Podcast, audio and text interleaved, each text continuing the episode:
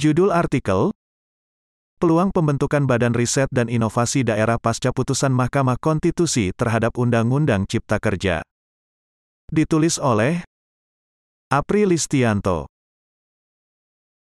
Pendahuluan Pada bulan yang lalu, kita dihadapkan pada suatu peristiwa hukum, yaitu dengan terbitnya putusan Mahkamah Konstitusi terhadap Undang-Undang Nomor 11 Tahun 2020 tentang Cipta Kerja atau disingkat Undang-Undang Cipta Kerja. Putusan yang dibacakan pada tanggal 25 November tahun 2021, dibacakan secara maraton oleh sembilan hakim konstitusi, dalam putusan yang bernomor 91 garis miring PUU strip 18 garis miring 2020. Setidaknya terdapat empat hal penting yang terdapat dalam putusan tersebut yaitu A. Terhadap pembentukan Undang-Undang Cipta Kerja, bertentangan dengan UUD NRI tahun 1945 dan tidak mempunyai kekuatan hukum mengikat secara bersyarat, jika tidak dilakukan perbaikan dalam waktu dua tahun sejak putusan diucapkan. B. Undang-Undang Cipta Kerja masih tetap berlaku, sampai dengan dilakukan perbaikan pembentukan, sesuai dengan tenggang waktu sebagaimana yang telah ditentukan dalam putusan ini. C.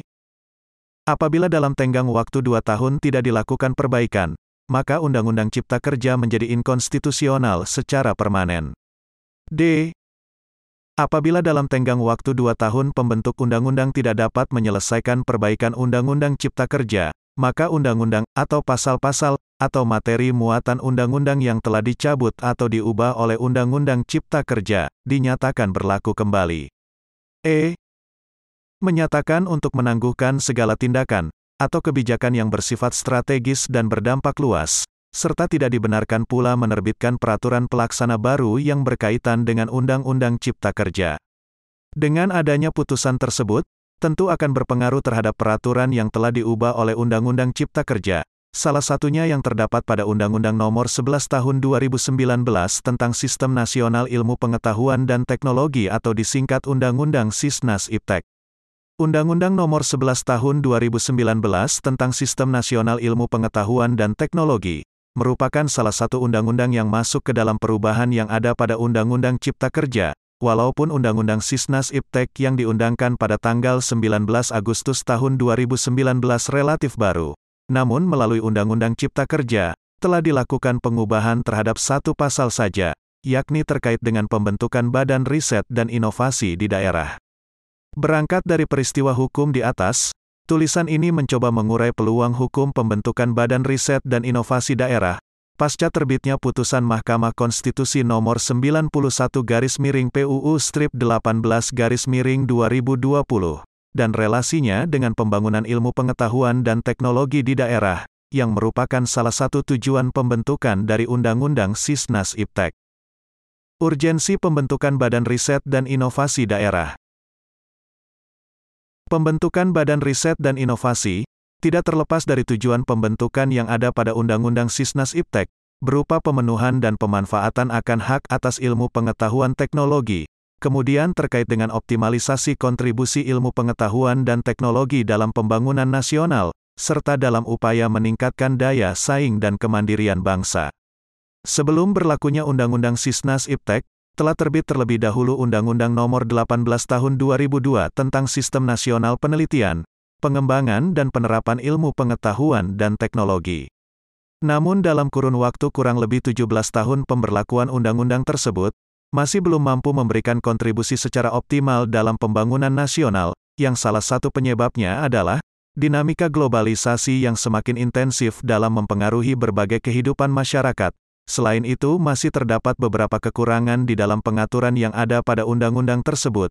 Salah satunya terkait aspek kelembagaan, yang diharapkan dapat mengkoordinasikan dan mengintegrasikan pelaksanaan penelitian, pengembangan, pengkajian dan penerapan serta invensi dan inovasi secara nasional.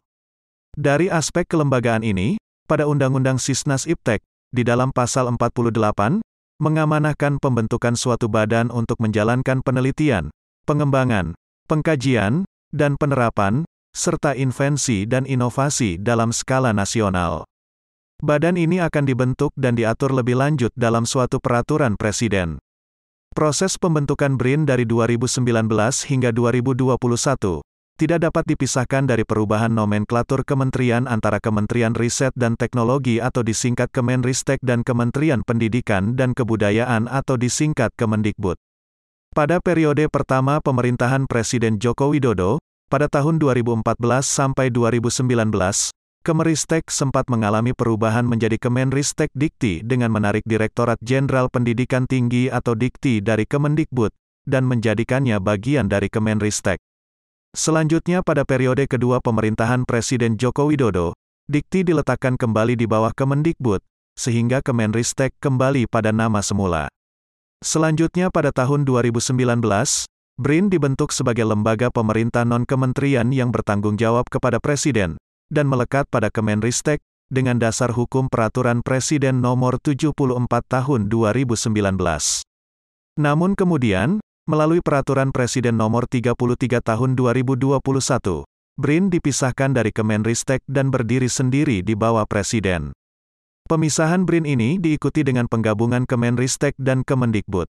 Kebutuhan untuk pembangunan dan pengembangan IPTEK di daerah, juga menjadi landasan adanya perubahan pasal 48 Undang-Undang Sisnas Iptek melalui UU Cipta Kerja, sehingga dasar hukum pembentukan BRIN yang merupakan lembaga dalam cakupan nasional, dilengkapi dengan berida yang ditujukan sebagai lembaga dalam skala regional atau daerah, sebagaimana bunyi perubahan ketentuan dimaksud sebagai berikut.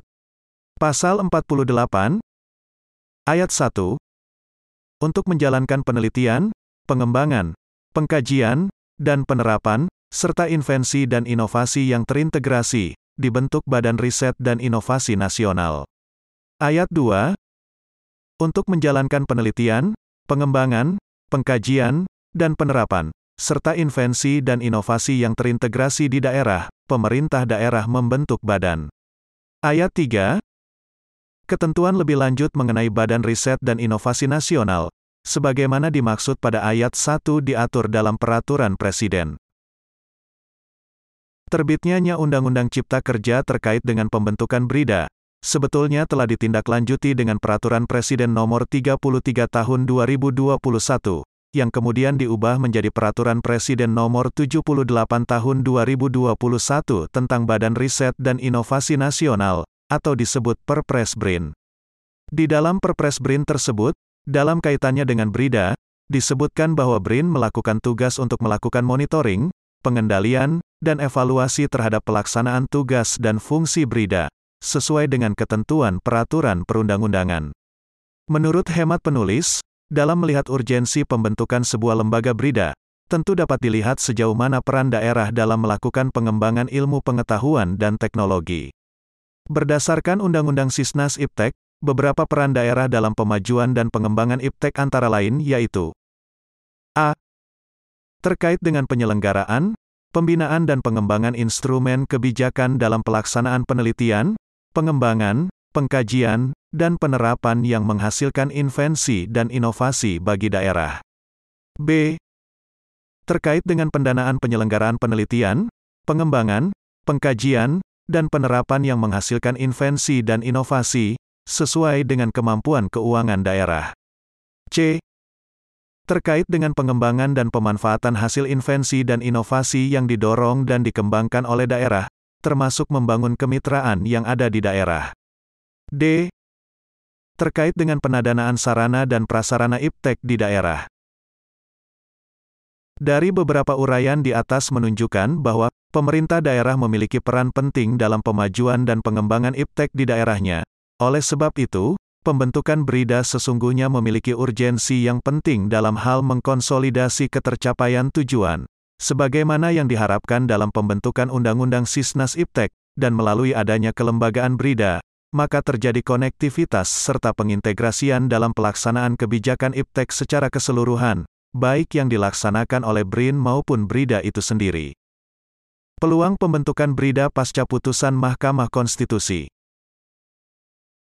dalam Undang-Undang Sisnas Iptek, memang tidak menyebutkan adanya pembentukan BRIDA sebagaimana diatur dalam Pasal 48, dan amanah pembentukan BRIDA didasarkan pada perubahan Pasal 48, sebagaimana diatur dalam UU Cipta Kerja.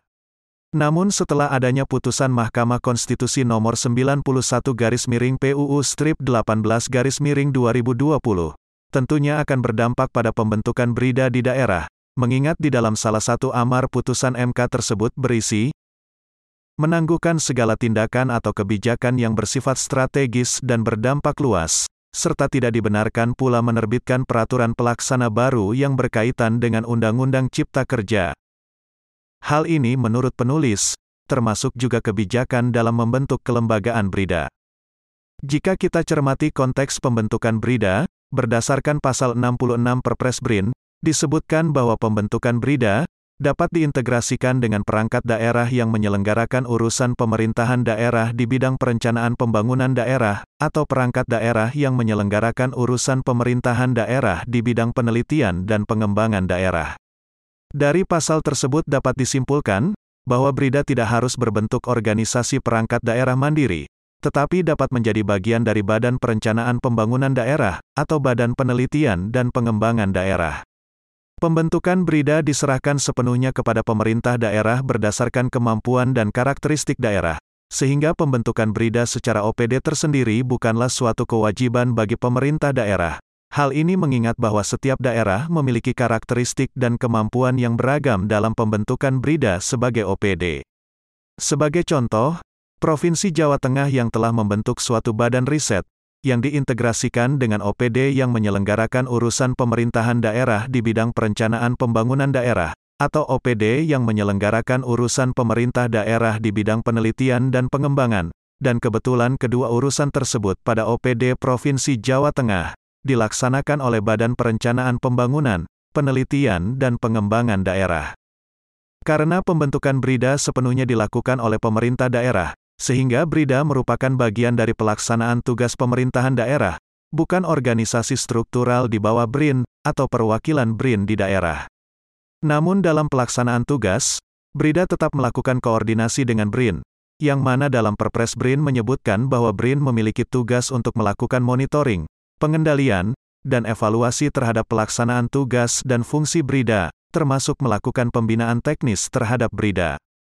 Sehingga dari aspek kelembagaan ada dua pilihan pendekatan, yaitu merupakan OPD yang berdiri sendiri, atau OPD yang diintegrasikan dengan yang menyelenggarakan urusan pemerintahan daerah di bidang perencanaan pembangunan daerah, atau yang menyelenggarakan urusan pemerintah daerah di bidang penelitian dan pengembangan.